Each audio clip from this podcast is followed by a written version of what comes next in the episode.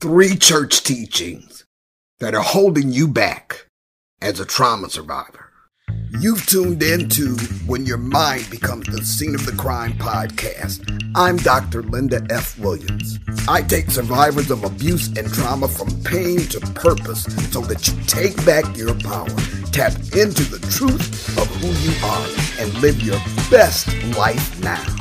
There are three teachings that we learned in the church that hold back trauma survivors. Now, these things are going to be controversial to many of you, but I have got to speak out about these because I've seen too many God loving individuals with trauma backgrounds who wound up going back to the painful past and I know at least one personally who wound up going back and dying in that life.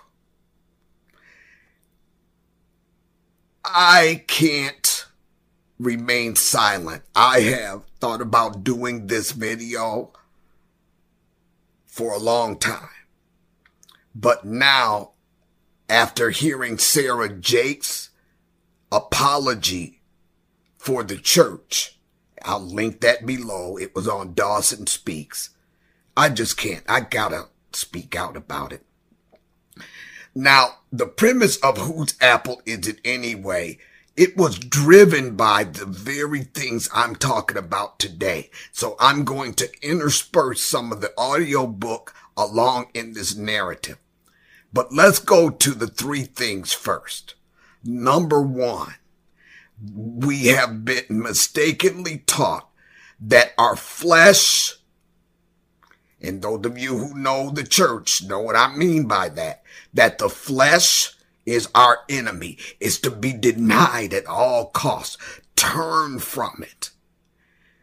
The, the truth of the matter is that when, when I think about what they mean by the flesh, we connoted that with a sinful nature, backsliding, whatever kinds of sins that we were a part of on a regular basis before we came into the church. We all put that under the umbrella of flesh when the truth of the matter is that it's a matter of our minds that are the issue here. So here is my definition of the flesh from the book in the flesh, carnal. The word carnal has gotten a bad rap in Christian circles. When we're acting out, we're told we're in the flesh. We're told to stop being carnal. It's a catchphrase for sin. Who knows what it really means to be in the flesh, let alone how to fix it? While the Bible clearly says not to be carnally minded, I didn't understand how that looked in real life. I went to the root of the Greek word to learn its intended meaning. Exposed flesh after pulling back the skin. Roadkill, animal carcass. The human body. Human nature with its frailties, physical, moral, and emotional. Human being, as such carnally minded. A symbol for the external as opposed to the spiritual. We're not skinning anybody here, and I don't think any of us are roadkill. So for purposes of this discussion, carnal means human nature with its frailties, physical, moral, or emotional. So as you can see, it's the human condition in all its frailties that are actually the fact of the matter when we're talking about the flesh. And the reason I've got an issue with this whole flesh thing is because it leads to a blame the victim mentality where trauma survivors are concerned. What has occurred and the pain that has been inflicted on our very souls is not a matter of, oh, you two in the flesh or, oh, it's your fault you're not praying enough or, or no, you need to do some spiritual warfare. And when we go to church and we get in these prayer lines and then we get in the prayer chair or we are up at the altar crying over the same old thing for the 99th time in a row because we've seen no change in that area of our lives, then it becomes, oh, you didn't get, you don't have enough faith. We have got to in the church stop ignoring multiple decades of sound behavioral science in the interest of the spiritual aspects. That's like throwing out the baby with the bathwater. We are body. We are soul. We are spirit. And you cannot major on the spiritual to the exclusion of everything related to our humanity. See, this is why, in my opinion, we're seeing high divorce rates even in the church. Why? Because we're ignoring the one thing we all share. Whether you are Buddhist or Baptist or Pentecostal or atheist, if you are a human being in a human body, you all share humanity. And within that humanity are matters and aspects of everything we deal with as trauma survivors. So that's why if they're majoring on the spiritual to the exclusion of sound behavioral science, then we're only getting half of the thing dealt with when we, we need to be dealing with things from a behavioral science point of view. There's plenty of research out there, but if you grew up in a church like I've been in, it, at different times in my life, then you've been pretty much shunned if you spoke out that you were getting therapy. And if you were getting therapy and you couldn't tell them it was strictly a Christian counselor, or a Christian therapist, then you got looked down on even more. And so what we wind up doing is putting on our church faces, okay? And then we're looking at the person next to us all dialed up and pretty every Sunday. They got on their church face and both of y'all are sitting there traumatized to the bone and nobody's getting any relief or healing. I am a born again Christian. I totally believe in Jesus, but I also know that even though if he wanted to, he could just snap his fingers and heal everything if he chose to do that. He's capable, I'm sure. But we have got to understand that by a by a considerable measure, very few of us get that snap your finger, lay hands on me and I'm all healed kind of, kind of relief. We, we got to quit victim shaming in the church. People who need the sound behavioral science aspects of dealing with their trauma. And we must quit blaming the victims. It's not about a lack of faith. It's not about spiritual warfare, which brings me to number two, where they tell us that spiritual warfare is running up and down the aisles, talking out loud in tongues, binding the devil, decree and declare. None of that does a dadgum thing to address our minds. None of it does. Spiritual warfare is not screaming at the devil. The true spiritual warfare, in my opinion, I'm no theologian, but in my opinion, is when we are obedient to God's leading. Now watch this. That's got to go to the core of who we are. If he wants to deal with us on a certain matter in our characters, what we have been trained to do is claim it's the devil, it's the devil. We get triggered, it's the devil. The Lord started dealing with us about some aspect of who we are that got twisted from the trauma and we're screaming and hollering at the devil. No, no, no, no, no, no, no. We have got to address the core realities of being traumatized and that there are certain mental aspects that have to be addressed. I ain't saying none of the spiritual is good. There's a place for all of that. It's beneficial, but we have got to let people deal with the behavioral, emotional, and therapeutic aspects of overcoming the trauma. You see this lady right here? Her name is Deb Ferran. And Deb, I met back in the nineties and she had come out of such a traumatic past. I think she had childhood trauma and everything to the point where she could never speak that out she would, there was always something she was holding back that she couldn't tell my sister, who was a very good friend of hers and a roommate. So it would, she'd come to a point where she was about to tell her about something and then she would shrink back thinking it was just too bad to talk about. Anyway, she got in the church and she was doing very well. She was very active in the church and had, you know, her assigned work and stuff in the church and she was doing re- real well. She had a number of children. Well, my sister called me crying on the phone one day because this young lady passed away because she had gone back into the streets and back into the lifestyle that she left.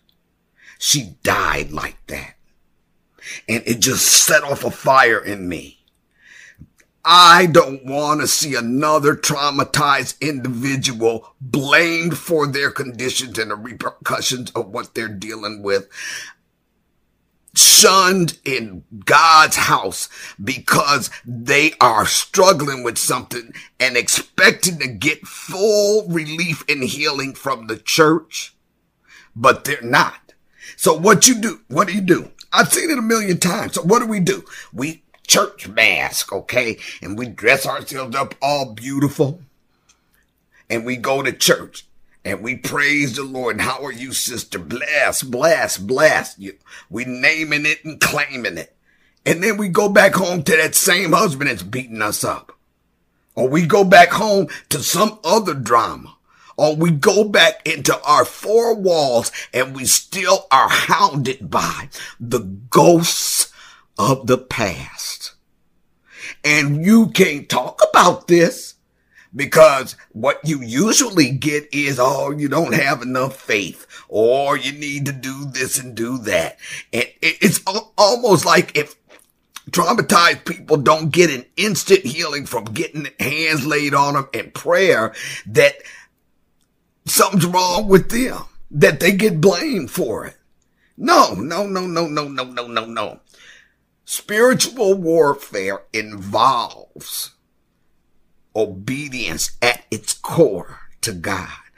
And you got to understand if you're a traumatized Christian that it does not feel good when God starts digging in there into your character layer by layer to uproot the negative patterns that have developed as you have tried to survive the trauma and it's not going to feel good. So every time he starts getting up under that, or for the 99th time, you're being misunderstood, or for the 110th time, you're back into an abusive and unaffirming relationship, or for the umpteenth time, you can't get along with your boss. I don't know what it is, but it's not about that. It's the boss's fault. I'll tell you, I was suffering through some stuff and the boss that I had was really wrong. Wrong, wrong, wrong. And it was just hounding me. That mistreatment was hounding me so badly that one day my mother told me on the phone, Linda, you got to get over it. It's taken over your entire life. And that's exactly what it was. Why? I was totally focused on the wrong that she was doing. I got off somewhere and fasted for, for a day. And this is what God told me. Yeah, she wrong with two left shoes, but there are things I'm trying to work out of you, Linda. My focus is on you. So as wrong as she is, we need to talk. Yeah. Okay. And it was many times like that. As a result of that, then, you know, okay, Lord, I'm going to submit to this. It was not easy. It hurt like heck. It's like a bad tooth. Yeah, that bad fella hurts, but it, it, the pain that you have after it's been extracted, it's easier to deal with than the constant pain and infection that you dealt with before you went to the dentist. And so I submitted in that, to that. You got to know that there were many times that I had to shut up suck it up and listen up because I wanted everything in me wanted to fight back, to bite back, to, to, to defend myself. And he would not allow me to. So that went on for a while. And as I changed, my boss changed. We became very good friends. I mean, when I first moved into this place, she gave me free wallpaper, came in here, spent the day wallpapering my kitchen, and we became very good friends. Now what changed? I changed. I changed. I changed. And the other side of that is if I was going with strictly what I learned in the church, then I would have been every time she did me wrong, I'd have been binding the devil. I bind you, Satan or running back and forth in my house, pacing and screaming in, in, in tongues. Praise, praise, praise, and ain't a dang thing changing. So this is one of the dynamics that, that I talk about in the book. And what drove that book is because apparently this is my calling to, to talk to traumatized people and give them real down the earth rubber meets the road new millennium truth about what it takes to heal. Number three, all you need is Jesus to heal from your trauma. I think we dealt with a lot of that already. That's the core of why so many people for many, many years have been discouraged from getting therapy, emotional therapy, seeing a therapist, seeing a psychiatrist, seeing a psychologist. I mean, some people have these chemical imbalances and it's a physiological thing that that's affecting them. And you were shunned for taking the medication. Oh, God help us. I got to give it. Now, Sarah Jakes was apologizing for all of this, but she doesn't need to apologize for everybody that did wrong. Her church, her dad is on par with what I'm talking about today. He doesn't poo poo therapy and all of that. He understands that that has to go alongside dealing with our spiritual aspects. But I want you to understand as a trauma survivor that no, that's not true. It's not just Jesus. It's Jesus to the effect that we need to submit to how he wants to peel back layers. I went through seven years of that while I was writing the book, but he's dealing with core aspects of how our characters got twisted out of whack. So I want you to also watch I'll put it at the end at the suggested video. My video introducing Fakenstein. Just remember that. And I talk about how trauma morphs us out of the people that we're supposed to be. So I just want you to understand from the aspect where they keep telling us that all you need to heal is Jesus. I want you to understand that there's a place for all of that. That that's good. That deals with our spiritual aspects. But when you got trauma ingrained in your very soul, some of you straight from childhood, then you also need to deal with the humanity aspect of it. Look, it boils down to this, y'all. They want you to have the mind of Christ. Okay, what the heck is that? Here, let me just play this part of my book. Listen to this excerpt have the mind of Christ.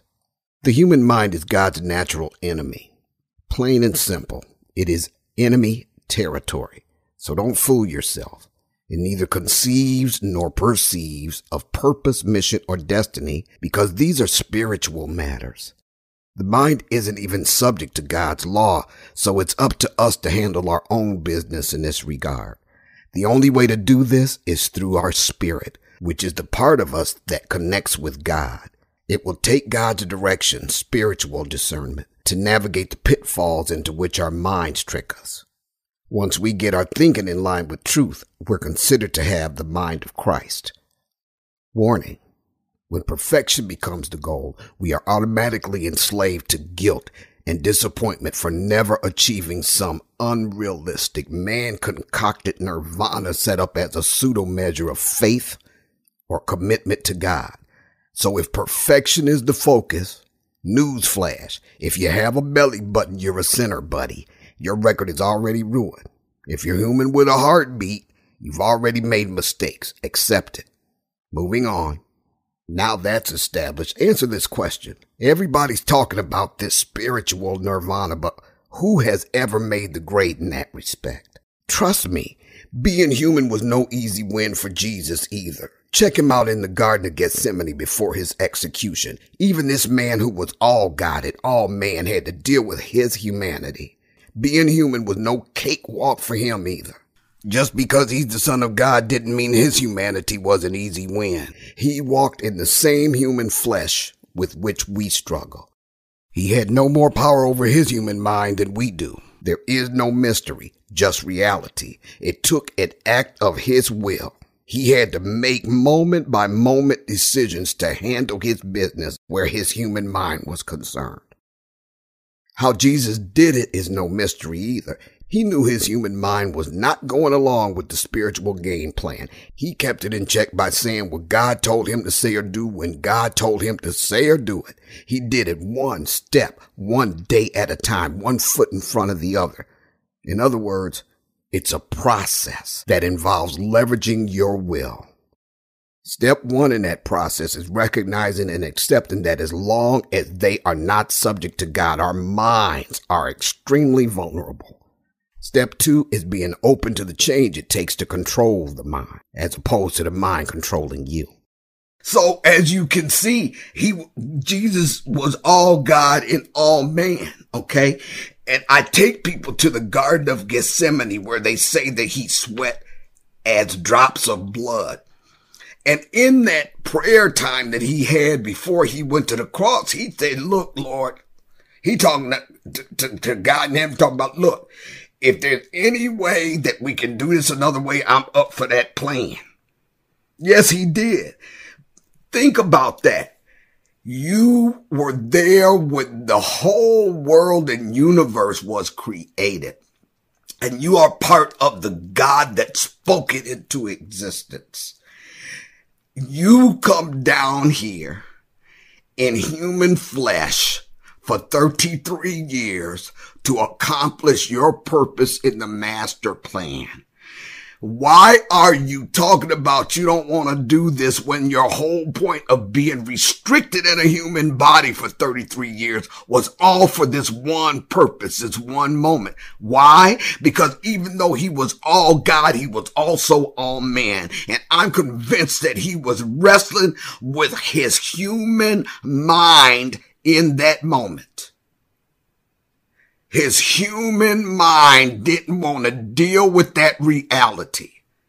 And I believe because we, we, we've got this whole thing screwed up about predestination and, and free will, and it's got to be one or the other. God gave us free will for a reason. He didn't put robots down here. And he has determined that anything that he accomplishes in this earth has to be accomplished by somebody in a human body. Hence, Jesus Christ coming here in the flesh to accomplish his purpose in the earth. Then we got to quit yelling at our flesh like it's a bad thing. But back to the, to the, the Garden of Gethsemane.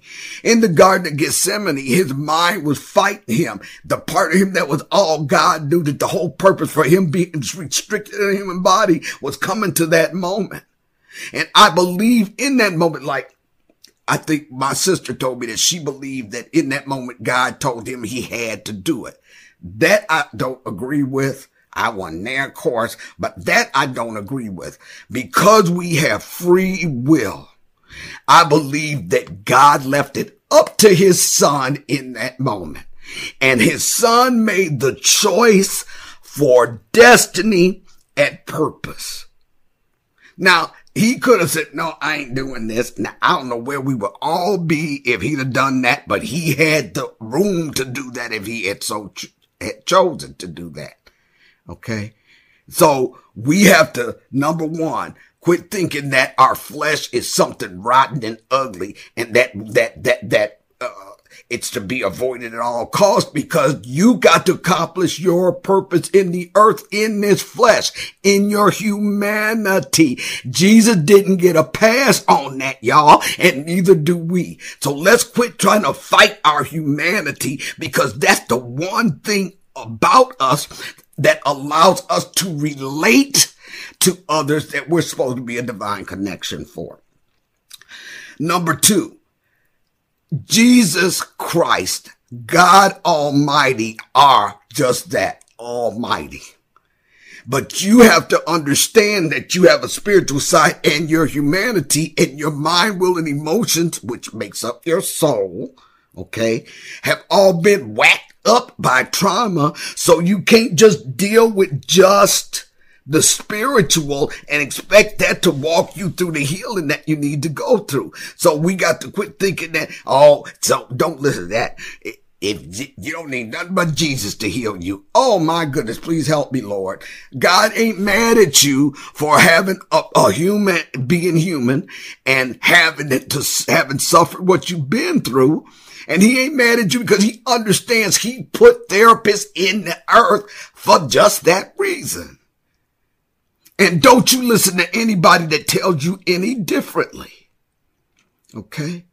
And we got to quit hollering and screaming, talking about the devil, the devil, when the Lord's trying to work crap out of our character. This is the deal. Yeah, you got a calling in a mission and you got a part in the master plan and you are a divine connection for others, but you can't fully be that as long as trauma's got a grip on your soul. Yeah, you're going to be able to function to some degree and all of that. We all can through that crap. Look, I talked a book about how I used to be. I could have everybody's attention just preaching my behind off and you'd have to beep every third word because I was cussing like a sailor the whole time.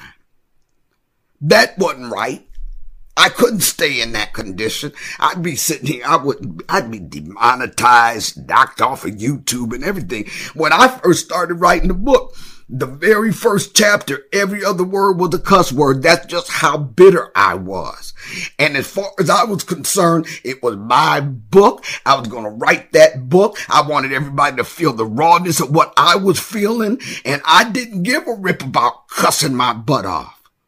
But as I progressed writing the book, all of that went by the wayside. And as I began to change and grow and heal from my trauma, then I changed. I didn't have to be cussing all the time. To me, that I wasn't really wanting to do that. Now I ain't gonna lie, y'all, right? Transparency, right? I could cuss like a sailor right dang now at the drop of a hat, but I choose not to. So I just hope that this has been encouraging to you guys.